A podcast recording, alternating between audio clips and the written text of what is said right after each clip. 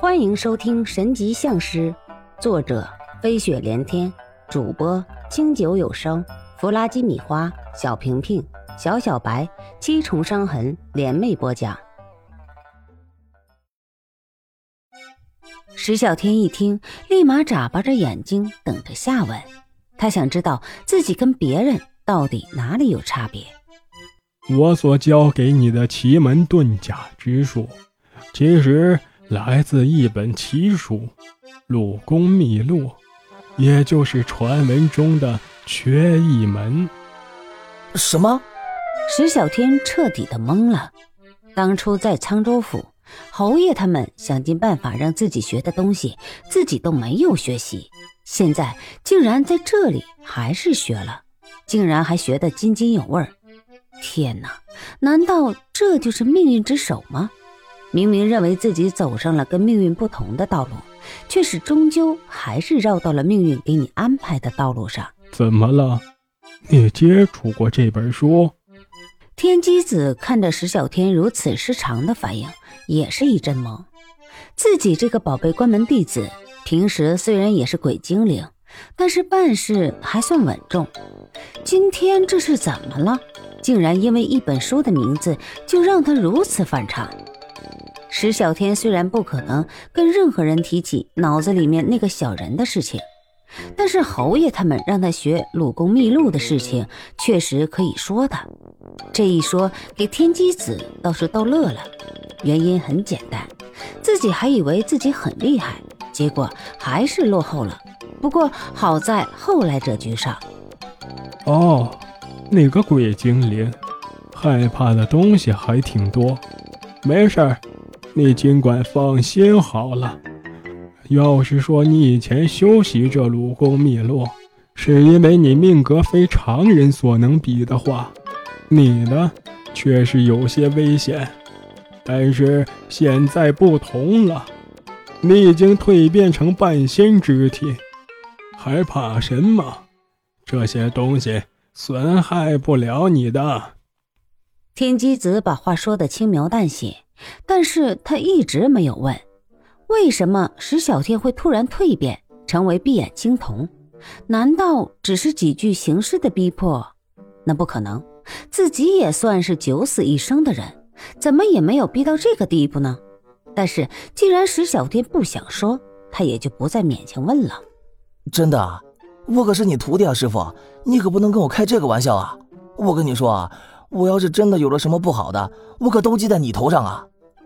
石小天说着说着就不说了，就像是中邪一样。他突然目光呆滞，愣愣的看着天机子，那样子就像是痴呆的人。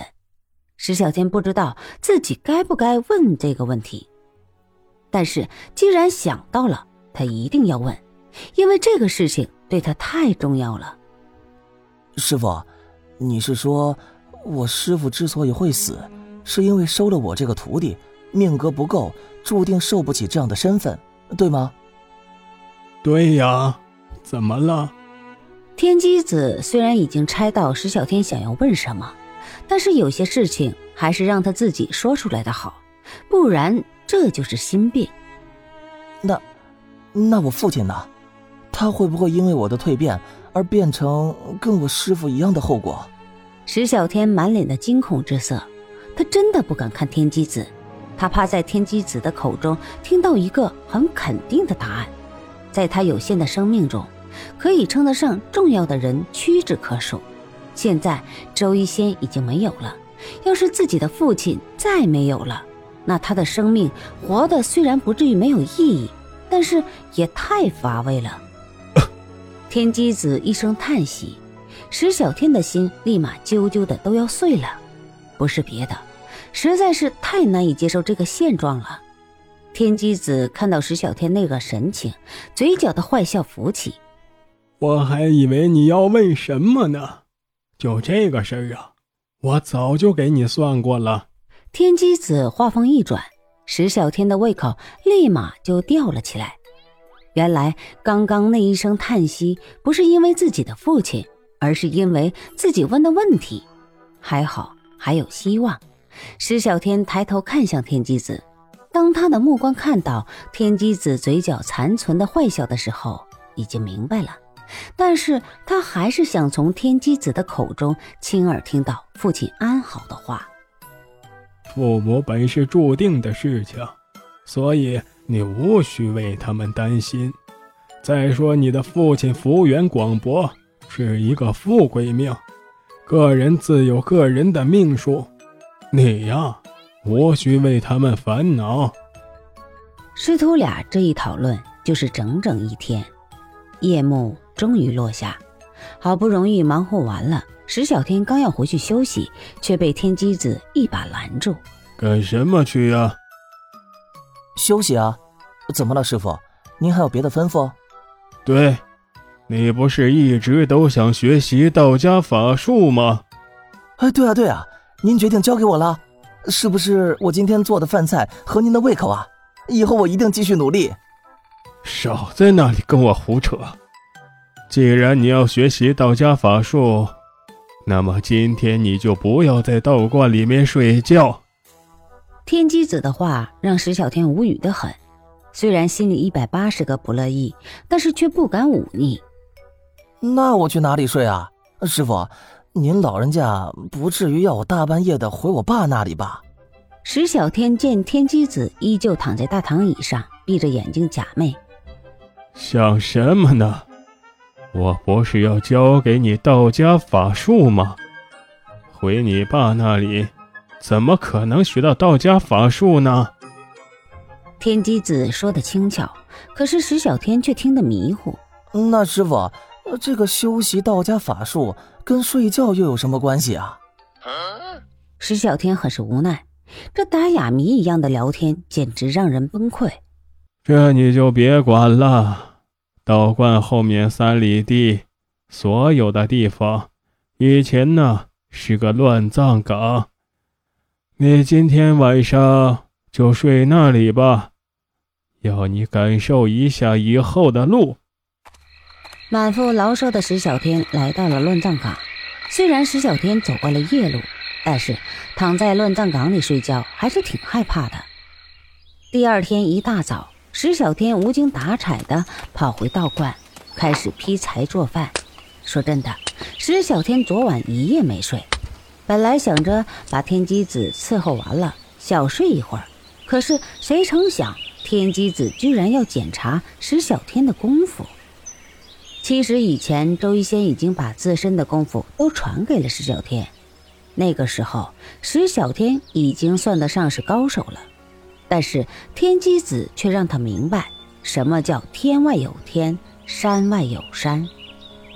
石小天晚上睡坟地，白天回来跟天机子学习武功，晚上熬夜不敢睡，白天习武当肉靶子。这样的状况只持续了一周多。如今的石小天到了坟地倒头就睡，管你三七二十一，就是阎王爷来了也要让我先睡一会儿。这天。石小天刚从坟地回来，天机子就冷不丁地出现在石小天的眼前。要是搁在以前，不说大叫一声跳开，也要吓一哆嗦。但是现在不一样了，他好像能感受到天机子一样。很好，这本来是我要教给你的，但是你却无师自通了。不错。真是孺子可教也。面对天机子的夸奖，石小天一头雾水。正所谓天上不会掉馅饼，要是掉了，那就是一个陷阱。所以石小天决定问个究竟。师傅，您说的是什么呀？我怎么一句都听不懂啊？我学会什么了？面对石小天的茫然，天机子把石小天拉到了大殿，让石小天面冲着墙站好。把石小天弄得不知所措。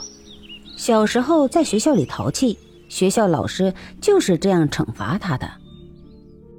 师傅，我做错什么了？您跟我说，我改还不行吗？我一定改。哟呵，知道自己犯错了呀？那说来听听，你犯了什么错呀？我看你知道吗？要是主动承认。我就饶了你这一回。天机子见石小天这样，就有心逗逗他。我，呃，我不该骂您，说您不讲理，呃，尊师重道，我没有做到，我有错。哦，我早就知道，但我不是因为这个事情生气的。那，那您，您知道我给您早餐里放泻药了？本集播放完毕，欢迎继续收听，点赞、评论、订阅、分享。